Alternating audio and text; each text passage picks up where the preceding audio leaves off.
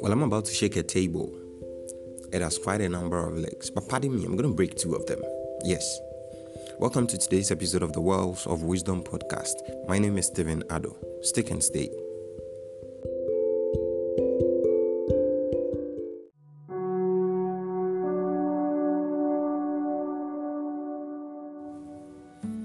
What if I told you to die? That sounds quite disturbing, right? Well, in recent times, one of the discoveries I've made so far has to do with the principle of death and why death remains an essential part of humanity. I know this may sound quite disturbing because nobody really wants to die, at least not now. Not even people who want to make it to heaven. Well, I believe that the reason people develop a desire for things in their environment is basically because they have come to appreciate and understand the very essence of those materials, especially how it provides relief and contributes to their productivity. In the same vein, one of the most priceless commodities a lot of people have undermined is that of death.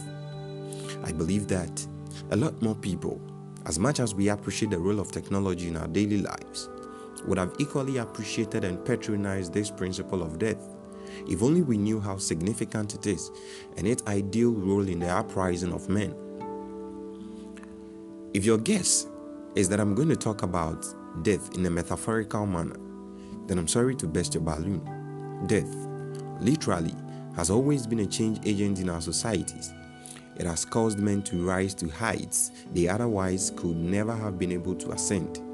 You must be wondering whose death I'm talking about. Well, let me tell you a story. So, there was this master who had a number of trainees, or say servants, in his household. These were people he was training to take over his work once he was no more. One day, something happened. Some people came looking for this master, who was indoor as at then.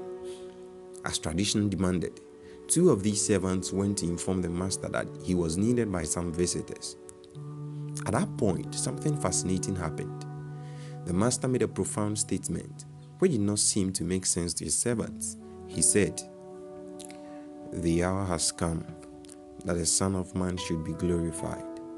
Verily, verily, I say unto you, except a corn of wheat fall into the ground and die, it abides alone. But if it dies, it brings forth much fruit." The master went on to say, "He that loves his life shall lose it, and he that hates his life in this world shall keep it unto life eternal." Well, if you're wondering who this master was, his name is Jesus Christ. Now at this point, the two disciples seemed not to understand anything the master was saying, but Jesus was actually revealing to them the deep secrets of the principle of death.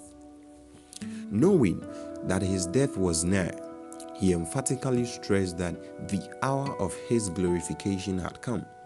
There is a clear indication that this man called Jesus knew the crucial role that death played in the glorification of mortal men. Going forward, he also told his disciples what appeared as a parable, that until a corn of wheat dies, it abides alone, but after it has died, it brings forth much fruit. Here, Jesus was noted to be revealing to the disciples that once he walked the earth, he was the only Son of God, but with a principle of death coming to play, he was going to cause an increase and growth and an uprising on others who would equally become sons of God. It is no wonder that after his resurrection, he is called the firstborn of the dead, the first to come out of death. And now, if he is the firstborn, then there certainly should be second, third, and other firstborns after him. This is an unusual principle, instituted and sustained by God's own word. So, from this standpoint, we get to realize how Jesus worked the principle of death, caused an increase and uprising of the children of God. Similarly, we can also apply this principle of death in any sphere of our lives and see the results. Yes, for anyone who seeks to see an increase in any area of your life, say business, academia, finances, ministry, marriage, whatsoever, and in achieving your goals in life. I submit to you that this is a sure principle that will provide you with the results you so much desire. Look, life is full of principles, and until we recognize that it takes this principle to witness an uprising, there is no genuine alternative means which we can adopt to achieve that outcome. This, however, does not mean you should go and commit suicide, because we're talking about death. But anyone who desires to scale higher heights must certainly put to death a part of themselves. It is said, and I quote, "No one achieves a billion dollar dream with a minimum wage ethic." Now, this principle implies that we must sacrifice the things that provide us with comfort and yet hinder our progress in order to enable us to lay hands on those that are more worthy.